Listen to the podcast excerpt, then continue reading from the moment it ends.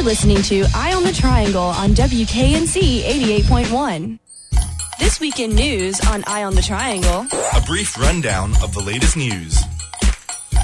Good evening from WKNC News in Raleigh. I'm Evan Garris. Here's what we're following at 7 oh, at 6:59, excuse me.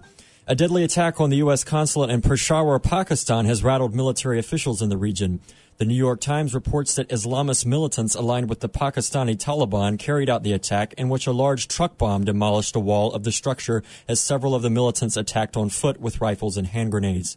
Six Pakistanis were killed in the attack and 20 more were wounded. However, there were no American casualties. This attack comes shortly after a massive American drone strike in the northwest frontier province, a known Taliban stronghold. The ground beneath California has been mostly quiet since the 1989 Loma Prieta and 1994 Northridge earthquakes, both famous for bringing scenes of collapsed freeways into our living rooms. An earthquake yesterday in Baja California, slightly over 100 miles to the southeast of San Diego, was stronger than both and rattled some nerves. The tremor registered a magnitude 7.2 on the Richter scale, but it caused nowhere near the damage by striking well away from the largest population centers. KTLA reports only two fatalities and about 100 injuries, mostly on the Mexico side of the border. Caltech estimates that 20 million Californians could feel the shaking, and some as far away as Las Vegas and Phoenix sensed the tremor too. Moderate aftershocks continue tonight, but seismologists are concerned that the quake may have transferred stress to the southern end of the San Andreas Fault, which hasn't experienced a major earthquake in 300 years. The United States Department of Transportation has proposed fining Toyota over a, def- a, defect in acceleration pedals that affected roughly 2.3 million automobiles nationwide. The $16.4 million fine would be the largest ever levied against a corporation by the United States government. Officials cited evidence that proves Toyota knew of the defect as early as September 2009, yet continued to manufacture vehicles without reporting its existence. Toyota officials have not yet issued a statement. The Space Shuttle Discovery blasted off from Cape Canaveral early this morning on a mission to the International Space Station. Three women are among the crew, the most ever. France 24 reports that the shuttle took eight and a half minutes to reach Earth's orbit and traveled at five times the speed of sound. That's 16,155 miles an hour. Discovery is scheduled to arrive at the International Space Station on Wednesday, when the three American women will join a fourth aboard the station, putting more women in orbit than ever before. CNN Money reports that stocks rallied today with the Dow Jones Industrial Average climbing to nearly 11,000. Apple made a strong showing after the debut of the iPad, and investor confidence was bolstered by a strong housing report and last week's job report. Meanwhile, oil prices have surged to an 18-month high as the dollar have, has showed a mixed show, has given a mixed showing amongst other currencies. The Dow last touched 11,000 on September 29, 2008. The S&P 500 index gained 9 points or 0.8%. The Nasdaq Composite added 27 points or 1.1%. All three indices are at 18-month highs. If it weren't for the tree sperm that's transformed the brickyard and sidewalks around campus into the yellow brick road, you would be tempted to think that it's summer. Today's high of 88 tied a record and adds to what will probably be our longest stretch of 80 degree days since August. Tonight will once again be mostly clear with temperatures in the lower 60s. Some isolated sprinkles or rumbles of thunder can't be ruled out as some storms move down from Virginia. Tomorrow will be sunny and warmer at 90 or 91 degrees, but the record high of 93 doesn't appear threatened. Pollen levels will remain very high, with the primary culprits being oak and pine. Wednesday is a carbon copy of Tuesday. And if you can't wait to get your car looking shiny again, Thursday brings a slight hope of some thunder showers, but the best chance may come on Friday. Temperatures will also back off into the lower 80s by Thursday and maybe back into the 70s for Friday and the weekend. And just FYI, the average high for this time of year is still only around 69 degrees. On this day in 1792, U.S. President George Washington exercises his authority to veto a bill, the first time this power is used in the United States. In 1955, Winston Churchill resigns as Prime Minister of the United Kingdom amid indications of failing health. In 1937, U.S. Colin Powell or excuse me, Colin Powell, U.S. Army General, 12th Chairman of the Joint Chiefs of Staff, is born, and he was also the 65th Secretary of State. The time is 7.03. You're now up to date on Eye on the Triangle.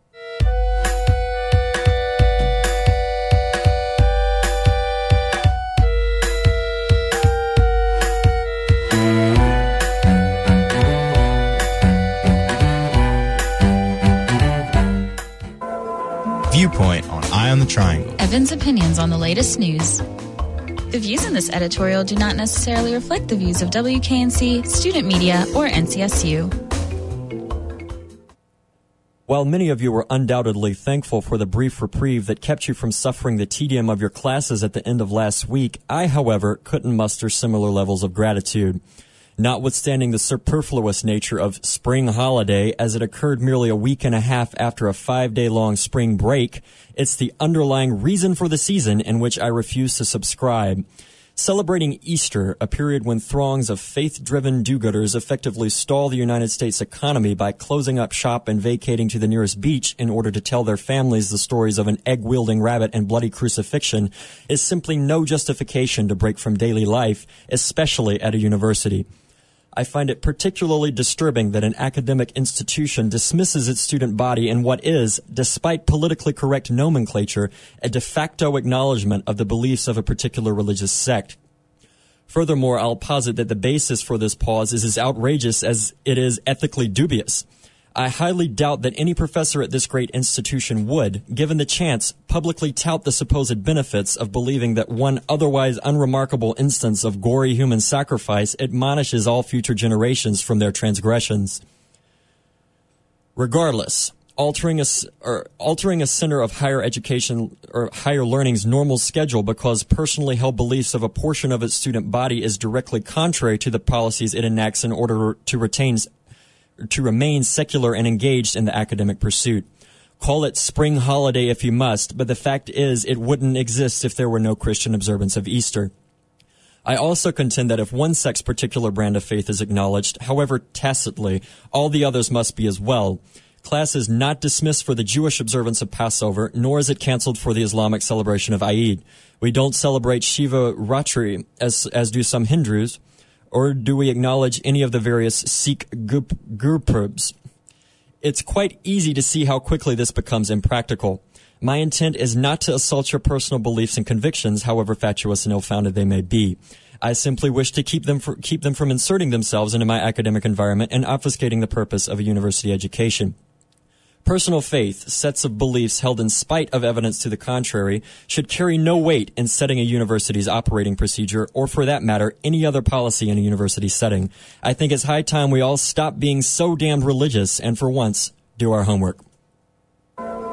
Viewpoint on Eye on the Triangle. Evan's opinions on the latest news. The views in this editorial do not necessarily reflect the views of WKNC, student media, or NCSU.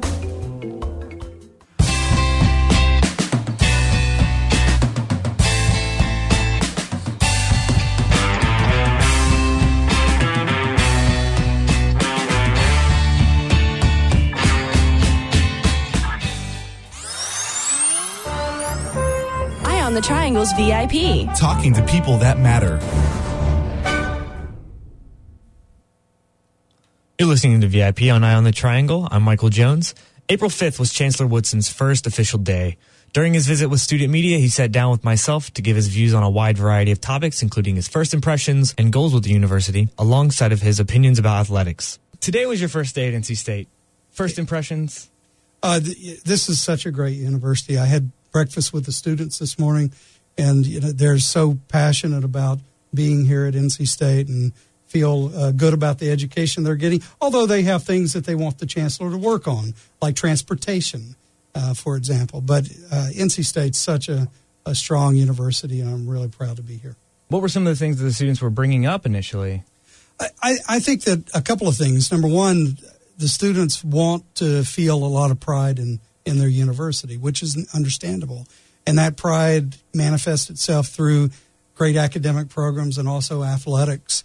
Uh, and, and so, you know, we talked a lot about the kind of things that we can do at, at NC State to promote uh, pride within the university, keep the students connected to the university, and make them feel uh, connected. And, and, and then we talked about parking and, and transportation. Yeah. How do you feel the transition has been coming from uh, your previous university to NC State? Uh, I'd say that two things. Um, Jim Woodward, Chancellor Jim Woodward, did a great job of leading the university over the course of the next year, uh, the last year. He's done a, a, terrific job of helping me get prepared for the for move the move here. We've talked weekly In fact, we've talked biweekly in many cases. So he's he's really helped me uh, get prepared for the transition. I've been at NC State, as you just mentioned, for 24 hours uh, in ter- in an official capacity. But since December, this is like my seventh trip uh, to North Carolina. So I've done as much as possible to help myself get prepared, meeting a lot of the key people in the university, out in the state, state government. So uh, I feel very ready to do this job. Well, since this is your first day, what are your goals within the next year? Well, first of all, is to spend time getting to know NC State, getting to know what's important to the students, the faculty, the staff, and the alumni, and then uh, trying to get the university organized around uh, so a shared vision for our future. Uh, everyone wants NC State to be as strong as possible. North Carolina needs NC State to be strong. And so I'm just anxious to work with the faculty and the staff and the, uh, the other administrative leaders here uh, to build a plan for the future. What were some things that you were working with Woodward to do to get ready for this position? Well, just mainly to make sure that I understood the issues that, that he was dealing with. So nothing, you never want in the transition of, uh, of leadership to have things fall through the cracks. So it was just important to me to know that, uh, that the things that uh, Chancellor Woodward was working on that he hadn't been able to finish because of timing, uh, that I picked up the baton and continued to run with it. Um, so mainly just the, the classic sort of management issues you'd talk about in any kind of transition. So, what types of uh, perceptions do you think, or would you like to change while you're here at NC State? Well, um, that's a good question. th- a couple of things that strikes me is, um, first of all, a lot of people that are professionals in in academia know that NC State is a very, very strong university. But I don't think NC State has as strong of a national and international brand as as it deserves, given the strength of its programs. So, telling the story, making sure that uh, that people around the country and certainly in North Carolina understand what North Carolina State means to the people of this state, and frankly, what it's doing to solve some of the major challenges that we face in society today. So, promoting part of the job of chancellor is to is to be the chief uh, speech speechifier and uh, and the person that really sells the university to. So, what are you most nervous about coming into the university? Well, you know what, I don't, I don't think that I'm I'm particularly nervous. I mean, I want to take the time to make sure that I understand the university and understand what what people want uh, for NC State.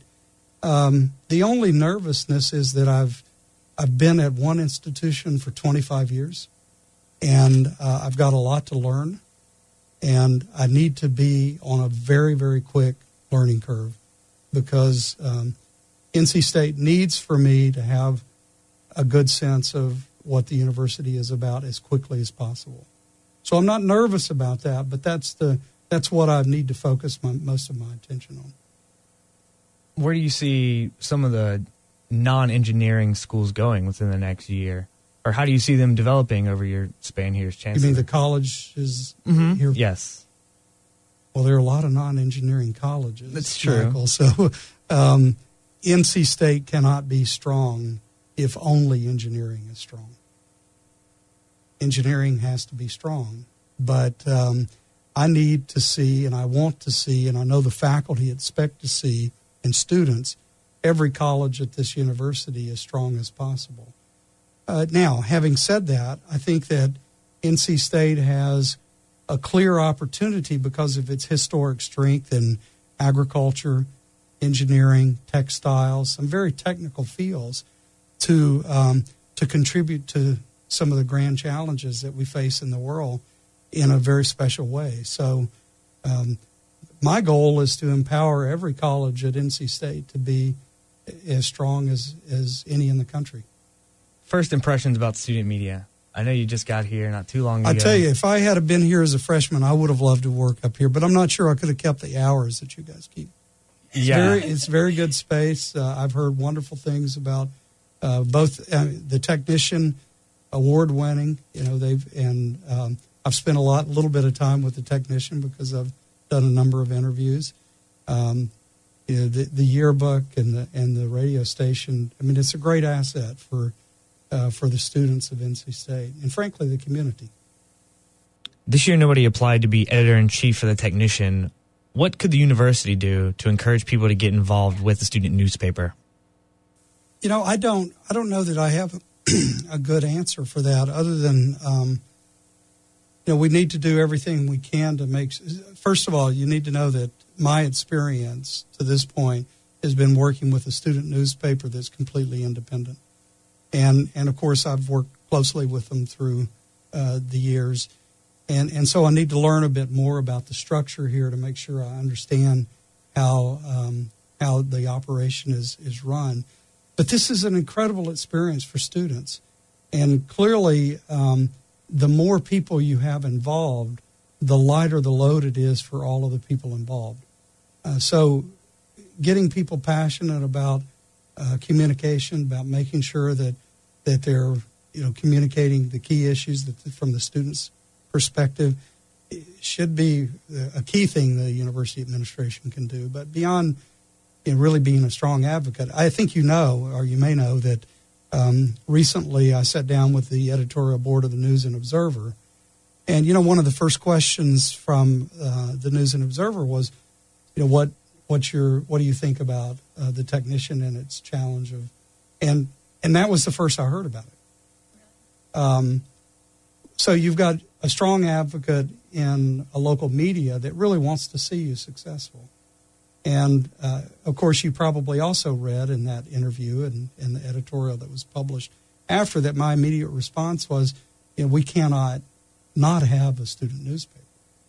It's just unimaginable for me that a university of this size and this stature wouldn't be able to get students sufficiently interested in what you do uh, to populate your your editorial offices. So um, I need to learn what the challenges are, and and uh, but I, you know, certainly I don't want to see uh, a student newspaper fail. And just a couple of questions about athletics here at NC State. Um, what are your thoughts on this expansion of the NCAA tournament? Oh, you're really trying to get me in trouble now. You know, I'm not sure that I'm the best person to ask about how big the tournament should be, but personally, this isn't an NC State policy or this isn't something that that we've talked about as a university, but as a fan, I really like the size of the field now. One of the big elephants in the room is athletics director Lee Fowler. Now, there's rumors that he's leaving. Can you give us any information on what the current situation is with the athletics department?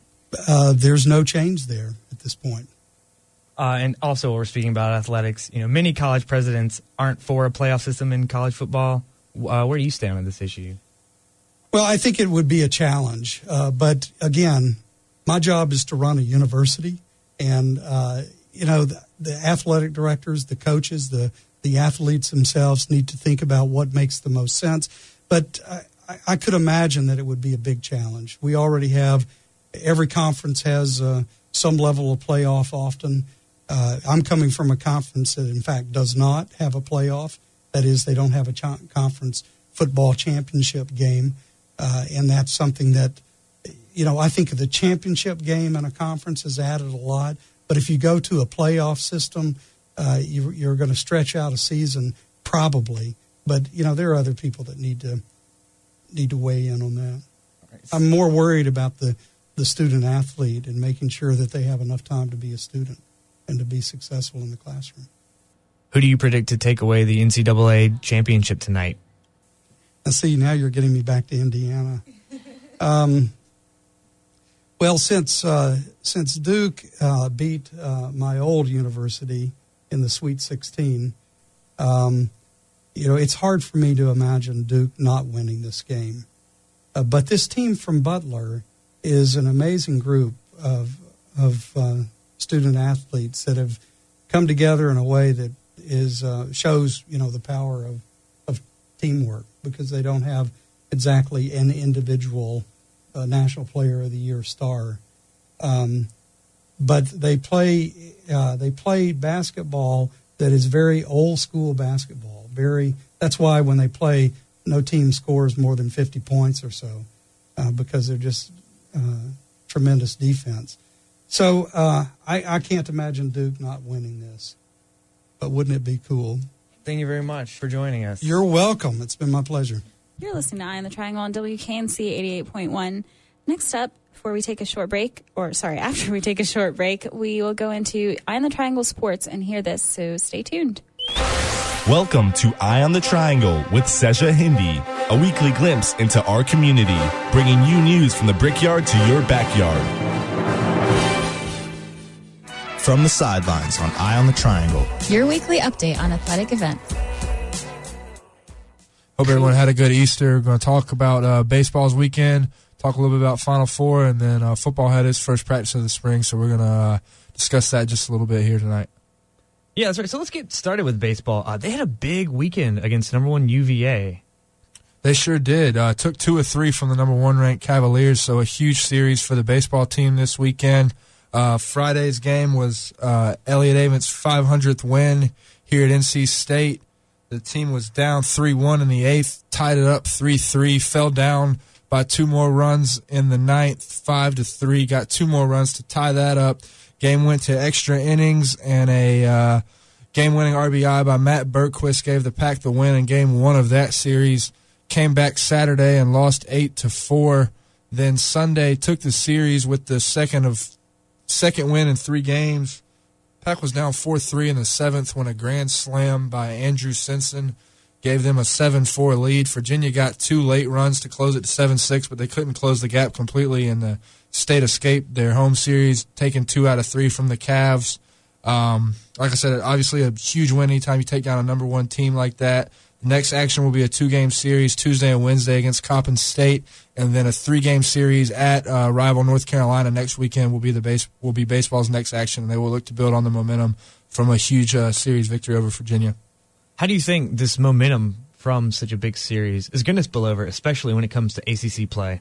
Obviously it's huge anytime you get a close win. The Pack lost only won one of three against Miami, but the one win they got was very close game, and then two more close games over a quality opponent this weekend. Just gives them confidence um, late in games when they're close and or down a couple of runs. They know they can get them because they've gotten them in the past. I believe the win Friday was the was the Pack's fourth walk off victory of the season. Still fairly in a fairly young season, so just very impressive, and and it they know they can do it. So what, no matter what the score is and what the circumstances are, they understand what they're capable of in the ninth inning, and I think that'll be huge as the season as the season moves forward. It, will it'll let them know they've got a chance every game, and they're never out of it.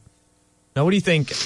Uh, the pack taking such a big series kind of says to the rest of the ACC. Well, it shows them that um, state can beat anybody. Um, beating Virginia not only is that the class of the ACC, that's the class of the whole nation. So if state can take two or three from Virginia, they can certainly sweep or take two or three from anybody. And I think the message is fairly simple that, that state's for real and that uh, they're they're going to be a force to be reckoned with as the season progresses. Now, everybody says you know you'll take one big series, I'll give you that. But when it comes to the long run, how do you think that they are going to be able to compete, especially when it comes a couple months from now uh, in the ACC, especially against big teams like Virginia? You never know. You never know. Um, it might end up in a couple months from now. We might be looking back at this series and saying, "Wow, that was a fluke." Um, they might lose after this. They might uh, they might turn this into a big run and make a huge run out of it. I know. I mean, if you look back at basketball season, I hate to be so negative, but State uh, blew out Duke, which was a great team. We see now just how great they are. They're in the national championship game, but State blew out Duke, and then a week or two later, they're in the middle of a seven-game losing streak. So you never know what will happen. It certainly shows what can happen and how well they can do. But I really I still think it's anyone's guess as to how the rest of the season will pan out. So the big news of the sports weekend, of course, Final Four. Can you give us a bit of a breakdown about what happened? Yeah, just real briefly. Uh, Butler took down Michigan State in a game that uh, some would probably call it ugly. There wasn't a lot of scoring, especially late. Both teams had a heck of a time getting field goals in the last 10 minutes of the game, but Butler got the buckets they needed. They got a putback late and they made their free throws and they held on to beat a, a, Michigan State team that had a few guys down to injury, but nonetheless a huge win for a Butler team that I mean a five seed out of the Horizon League. They haven't lost since December. They're they are red hot and they will go. They'll take that momentum in the national championship game and just a great underdog story. Uh, Butler was a good team, but certainly not expected to be in the national championship game. So always good for basketball when you've got an underdog in there. And then on the other side of the coin, two uh, wouldn't say powerhouses lately, but certainly two elite programs in West Virginia and Duke. battled, and Duke was real dominant. Their big three of Kyle Singler, Jon Scheyer, and Nolan Smith has carried them all season, and um, Saturday night was no exception. They shot the lights out. The whole team played well. Duke attacked the glass well. Um, really was not in doubt much at all late late first half, early second half. Duke really was uh, asserted its dominance and took down West Virginia to move on. A good West Virginia team. A lot of people said the winner of that was will be the national champion. I'm sure Butler and Michigan State, neither one, were happy to hear that. And Butler will certainly have that on their minds when they take on Duke tonight at about 9:30 for the net with the national championship on the line. So let's talk a little bit about that. The big news, I guess, of the day, AC or not ACC, but national championship tonight. Uh, can I just call you out and make a prediction? Because people will download the podcast and and they'll go back and they go, man, he wasn't even close, or they can go back and go, he was dead on. So predictions yeah. about the uh, the final. Yeah, definitely put me on the spot here. Um, I've I've been borderline. I've gone back and forth. I do think Duke will win. I think Butler will give them a great game, but I just I don't see them stopping Duke. The fact that Duke has the perimeter ability to shoot the three, and then the way they've been crashing the boards lately offensively with Zoubek and then both Plumlee brothers, they make it tough on you both inside, and then everybody knows what they can do from the perimeter. I think the fact that they do both of those things so well, I could see Butler maybe taking one of those away from them, but I don't see them taking both away. Butler's, I think they've gone 12 games in a row without letting the team get 60 or more points. I don't see that happening tonight against Duke. I think Duke gets, you know, 70, 75. I don't think they go off, but I just don't think Butler can quite slow them down enough to overcome um, maybe a little bit of offensive shortcomings on their part. Obviously, Saturday night was was not them at their best, but that kind of shooting performance, I don't see them getting away with it again. And even with a little bit better shooting performance, I don't think they can quite hang with the Blue Devils, but I do think it'll be a good game. So we shall see. So, what does a Duke win mean for the ACC? It's huge. Um, Duke wins tonight. That'd be five ACC titles since 2000 for the ACC. That'd be two for the Blue Devils, two for UNC, and one for Maryland way back at the beginning of the decade. And obviously, you take, I mean, that's every other year for the past decade, an ACC team has won the national championship. So it certainly solidifies the argument that the ACC is as good or better than any other basketball conference in the nation, especially this year. A lot of people called the ACC down. They said the Big East was the powerhouse. Duke took down West Virginia, and they're representing the ACC at the, at the highest level. If they win a national championship, it's going to be really incredible that even in a year, some would call down that Duke still took the national championship to represent the conference. All right, so let's move off of basketball. We'll let we'll let our predictions lie where they are right now. Uh, football just opened up with the first scrimmage. Uh, what can we take away from that? Um, an interesting afternoon. The it was forty eight. It was a ninety six play scrimmage, I believe. Uh, the first team offense had 48 snaps against the first team defense, and the same with the backups. The second team offense took 48 snaps against the second team defense. Obviously, everybody's going to want to hear about how the first team action went. Uh, very first play of it, Mike Glennon. He hasn't seen a whole lot of time in meaningful games, but certainly the talent was a five star recruit out of high school. Everybody's been anxious. Very first play of the scrimmage, he threw a 79 yard touchdown to Owen Spencer which is not really much of a surprise considering two things A, the number of deep balls Spencer caught last fall, and B, the secondary struggles. The negative Pack fans will say, well, wow, look at our secondary struggling again. But, um, you know, that, that was what it was. It might have been a great offensive play. It might have been a slip up in the secondary. We don't know. I didn't see it. Um, otherwise, on offense, Curtis Underwood, a lot of people are interested in seeing what he's got as the two running backs last year are both gone now. Underwood had. Uh, 44 yards on 14 carries and 28 yards on three catches. And Owen Spencer, in addition to the first touchdown he caught, he also caught another touchdown. He had 96 yards and two touchdowns on the day. Um, also, a lot of fans are going to want to know about Irving.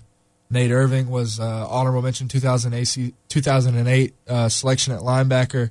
Uh, he had a big day coming back in his first action in a long time after that catastrophic injury last summer. He had eight tackles three and a half in the backfield, also had a sack and a forced fumble.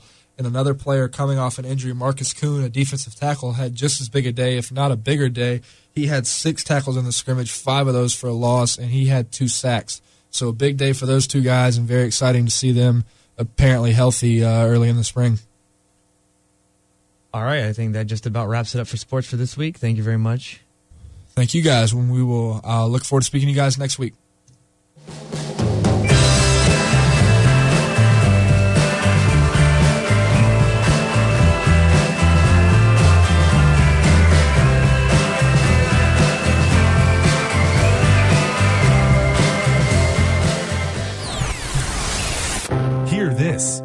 On the Triangle. Your local music news. This week on Eye on the Triangles, Hear This, we decided to take a look at campus concert series at UNC Chapel Hill and here at NC State. The first show we looked at was Fridays on the Lawn, which will be April 9th um, and will feature Aminal and Bright Young Things on Harris Field at 6.30 p.m. And the second show was one that the DTH Diversions uh, section that the Daily Tar Heel is hosting, which we will also take a look at in a few minutes. My name is Rachel Sloan, and with me today I have Tommy Anderson, the new general manager of WKNC 88.1.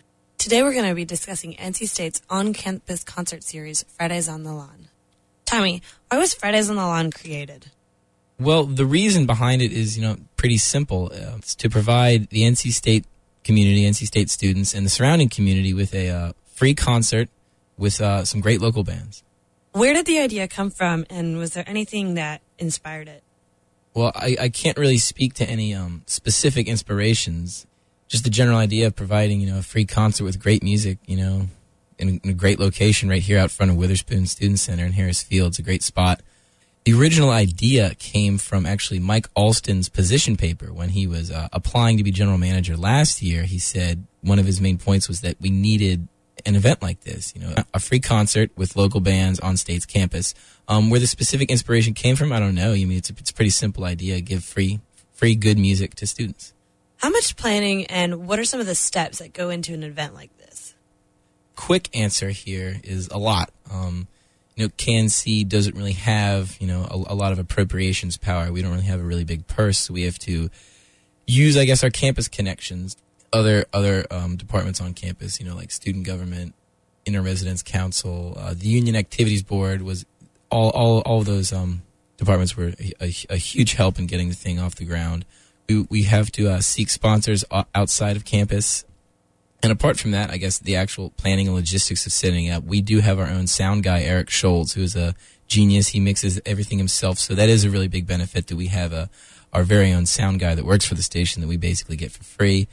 What are some specific steps that go into planning an event like this that most people outside of the behind the scenes wouldn't realize that you have to do?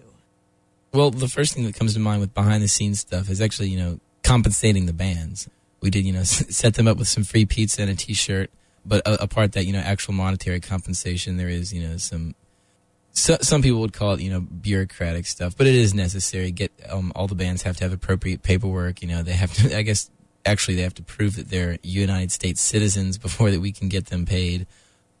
And in addition to that, there's a lot of the other like simple stuff, like making sure that we have ads running the technician the week of. We have a promo recorded for the radio station the week of, and then we run that a lot. That people know about that. That we blog about it everyone knows what time it is because that's something we ran into last fall in the three concerts we had in the series last fall. There was some discrepancies about you know the the time change from six thirty to seven and back to six thirty. Um, so keeping everything in order is a task in and of itself, I guess. Can you give us specific information on the next up and coming Fridays on the Lawn? Yeah, the event is April 9th at 6.30 p.m. That's Friday, April 9th um, of this week. The event will start at 6.30. It's at uh, Harris Field, which is at the uh, intersection of Dan Allen Drive and Cates Avenue, right out here in front of Witherspoon Student Center, where the radio station is. Um, the bands will be Aminal and Bright Young Things. Both are from the area. Both are very good. If you've listened to KNC a lot, you've heard both of these bands. The event is open to the public. Anyone's welcome to come. Of course, if you're at state, you're encouraged to come out. Uh, there'll be free food, t-shirts, limited supply. So uh, be sure you get there on time, I guess.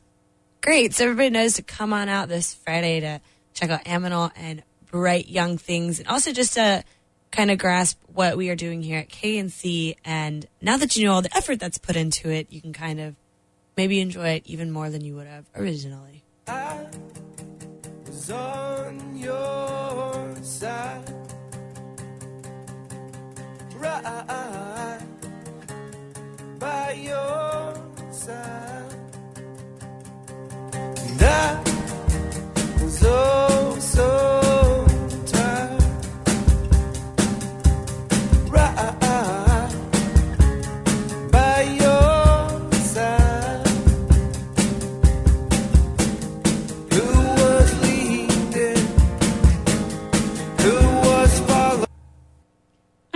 On WKNC 88.1. You just heard Waiting in Love by Aminal, and they will be playing on Friday on uh, Harris Field at 6:30 p.m. this Friday.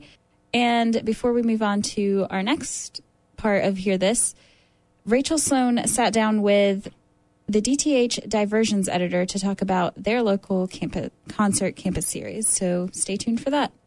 I was able to chat with Jordan Lawrence, the diversions editor at the Daily Tar Heel. Jordan gives us the scoop on the Daily Tar Heel Diversions concert series. Why was the dive party first created? The dive party was first created. Um, this is the eighth one. My uh, former editor Brian Reed, who now uh, writes for the Independent Weekly, um, he had the first one at Nightlight. Um, I was actually coming into my freshman year when he had it, and he created it to just kind of show the students at UNC um, what was going on in the local music community, using the Daily Tar Heels to promote it, so that you know, kind of cross promote, so that you know the uh, musicians had an uh, opportunity to access the students, and that we could kind of build our name by writing on them. And do you guys see it progressing? Yeah, I think it gets bigger and bigger. Time. Um, I think that the Bills this year have been um, more balanced maybe than last year. The two last year had pretty um, marquee headliners for us to throw on them. The uh, the second one, especially, we had the Love Language play it last spring.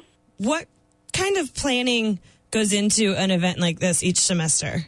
Well, it basically starts with uh, it starts with me um, asking uh, Glenn Boothe, he uh, owns Local 506, if we can get a date, which is a lot of times hard to not uh, to nail down because uh, he has a big touring schedule and all that.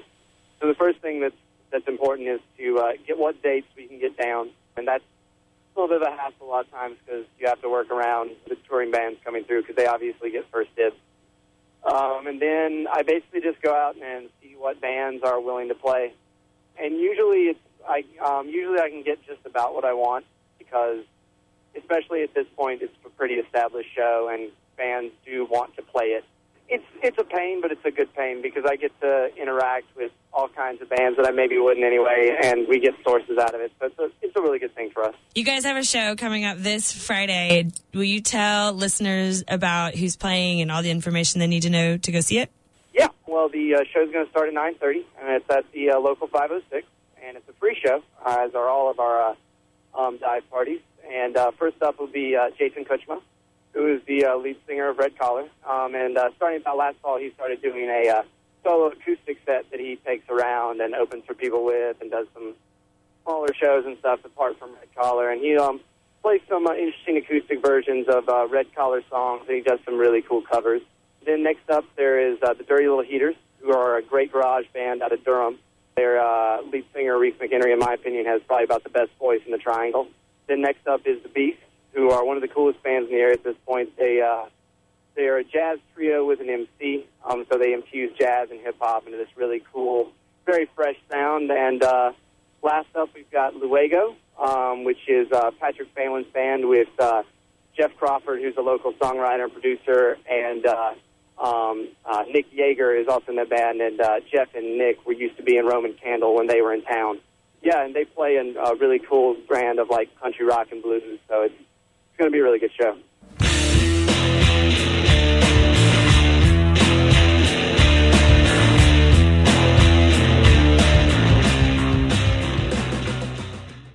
On the Triangle on WKNC 88.1. You just heard Mexico Way by the Dirty Little Heaters. Just as a reminder, the Daily Tar Heels diversion section is presenting Luego with the Beast and the Dirty Little Heaters at the local 506 in Chapel Hill on Friday, April 9th. Also, Fridays on the Lawn, uh, sponsored by WKNC, is featuring Aminal and Bright Young Things on Harris Field at 6.30 p.m. There will be free pizza and shirts, and both these shows are on Friday. They are not conflicting. The uh, Daily Tar Heel Diversion Show actually is following Fridays on the Lawn, so make sure to check those out. Community Canvas on Eye on the Triangle. Your local arts news. Arising from humble beginnings in 1998, the city of Durham hosts the Full Frame Film Festival each spring. The now internationally known event is devoted to nonfiction cinema. This year, Full Frame will be screening more than 100 documentaries beginning Thursday, April the 8th through Sunday, April 11th in downtown Durham, centered around the Carolina Theater on West Morgan Street. In order to help our listeners prepare for the festival, Community Canvas spoke to Deirdre Haj, Executive Director at Full Frame, and NCSU alumni Robert Greene, whose documentary Owning the Weather premiered at last year's festival. Deirdre discusses what makes Full Frame unique to other documentary festivals. Full Frame is one of the first documentary-only film festivals in the United States. But I think it's more more unique to say that it's, uh, or more specific to say it's really the filmmakers festival. Um, and by that I mean filmmakers love to come to Full Frame because first of all we, we screen on such beautiful equipment and they get to see their films in, on top-notch screens with top-notch you know projectors. But it's also a place for them to get out of the city, out of a of a market situation where you see at the larger festivals, and really connect with one another and their fans in a more intimate setting. Um, and I think that's part of what makes us truly unique. How easy is it to navigate the festival? We are one of the only festivals that happens within four city blocks. Generally, they're spread out. You have to get on a shuttle. You have to go from one venue to the next. Uh, you have to stand in long lines, and that's not how we work. We really take up only four blocks in downtown Durham, so everything's very walkable. Robert, can you speak to your experiences with Full Frame? Well, Full Frame was really um, by far the best experience. It, festivals are a funny thing in that a place like Full Frame has a lot of buzz and a lot of excitement, but a lot of festivals are much less so, and so they can be kind of depressing sometimes. You get all hopeful, and you go to a screening, and you have you know you're talking to yourself, you're you know a friend of yours that showed up, and then three other people or something, and um, and that's typical no matter for big films, small films. It's it's pre- it's pretty pretty striking. And last year, uh, my my first uh, feature film that I directed, um, Owning the Weather, was made its made its world premiere Full Frame and sold out shows, and I ended up having one of the the best weekends of my life, pretty much. People people pay attention to Full Frame. It's it's a loved festival, and uh, it, it's a brand that actually still means something. Which you know, with things as crazy as they are in terms of trying to get your film out there now, uh, Full Frame is one of those brands that does mean something. Deirdre, why host a festival dedicated to documentaries as opposed to fictional films or just showcasing films in general? I could talk forever about that. Um, I think there's a couple of different things. One is that the form of documentary is in flux. Changing and it's growing, and that's because of the democratization of filmmaking. So many people can afford a camera now and an editing suite, you know, on their Apple at home in their living room that you really see a lot more people making film, being interested in film, and documentary is the most accessible form. Uh, that being said, the level of filmmaking keeps going up. And I think that's particularly interesting to me in the documentary world. Whereas in the fictional world, you don't have that kind of easy access. You know, you need somebody to write a script, you need somebody to, you know, you need actors to speak the lines, you need a lot of other pieces to make those kinds of movies. The other thing that's really exciting about the form is it brings the world to us. You know, I can't think of a discussion topic that hasn't been shot in a documentary. It's as vast as the world itself, from the tiniest cell structure to, you know, the largest issues on the globe. And I don't think you can also explore that in fictional narrative. I'm a big fan of fictional narrative, but it just can't be as vast as the documentary is. Robert, from a filmmaker's standpoint, why did you focus your career on documentaries as opposed to fictional films? I love movies first and foremost, and what I realized over the over maybe the last ten years, documentaries are the, the best chance to make something innovative and interesting and good. I mean, when you talk about like Sundance or South by Southwest or whatever, if you read anything about the festivals, which some people do and some people don't, but basically, it's pretty much a consensus that the documentary side of, of those festivals are the, is the most interesting side. People, a, a fiction film can work or not work based on you know of getting a good actor or getting you know a good story. Or, but with a documentary, you're just freer as the filmmaker to experiment and to try things, to do innovative things, and to tell different kinds of stories we've done several different. We've done a, a film about a guy sneaking a camera into prison. We've done a film about weather modification, which is owning the weather. We've done my my new film, which is just making the festival rounds now, is a film about a a girl who graduates from high school and then she sort of goes on this dramatic three day journey um, to sort of find herself and figure out what she's doing with her life. And it and it, we shot 14 hours of footage and it ended up being a feature film that's starting to play in festivals and getting getting acclaim or whatever, and it's great. these are all like the just the just the variousness of these of these films. The things that you can do, the stories you can tell, are so much more open in my mind than like a narrative film. And I love narrative films as much as anything, but I, personally, I'm much more invigorated by the possibilities of documentary, not just in form but in story. What opportunities does Full Frame present to filmmakers? Specifically, what doors have opened for you after the premiere of Owning the Weather? We played in uh, festivals around the world and Italy and across the country, and people people pay attention to Full Frame. That was where we started everything. Since the film is now on iTunes, it's on Netflix, it's on a lot of other dig- digital distribution platforms, and uh, that that wouldn't have been possible without Full Frame sort of paying attention to the film and giving it its premiere. What are some events to look forward to at this year's festival? Well, first of all, the fact that we're doing two free outdoor screenings, which I love. Both Friday and Saturday night, two free screenings for the public in Durham Central Park, which is directly across from Piedmont Restaurant. And food vendors will be there, and we're inviting people to bring their blankets and come out and see the films. We've never done that before, and that's really, really exciting. I'm thrilled that our opening night film is Kings of Pastry. That is directed by D.A. Pennebaker and Chris Hegedus. It is the U.S. premiere of that film. I can just say personally, I'm a longtime fan of theirs, so for me it's very exciting to get to work at a festival where uh, people who've been my idols for years are on our board. So I'm really looking forward to it. The film itself is so much fun and so exciting. It's about a pastry competition in France that only happens every four years, so it's like the Olympics. And it's a, a highly coveted position, and I won't mangle the French, but, but they call them MOF. It basically means you're the, you know, a, a head chef of pastry.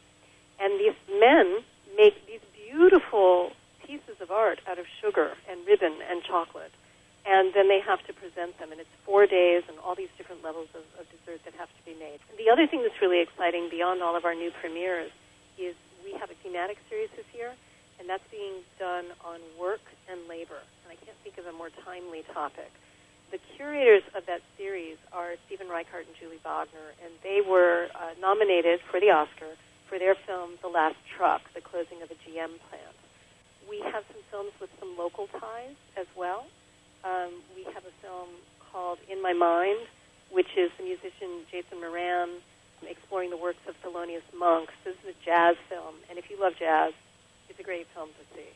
But that was made out of CDS, Center for Documentary Studies at Duke, and it's a really beautiful film. And then our two Center Frame events, uh, one is the film Steven Soderbergh's And Everything is Going Fine, which features the life of Spalding Gray, and Spalding's widow will be with us to talk about Spalding, and the editor of that film is joining us as well because, from a filmmaking standpoint, the editing on this film is really quite astonishing. The other Center Frame event is a great film called Do It Again. This features a reporter from the Boston Globe who is on a mission to get the, the band The Kinks reunited.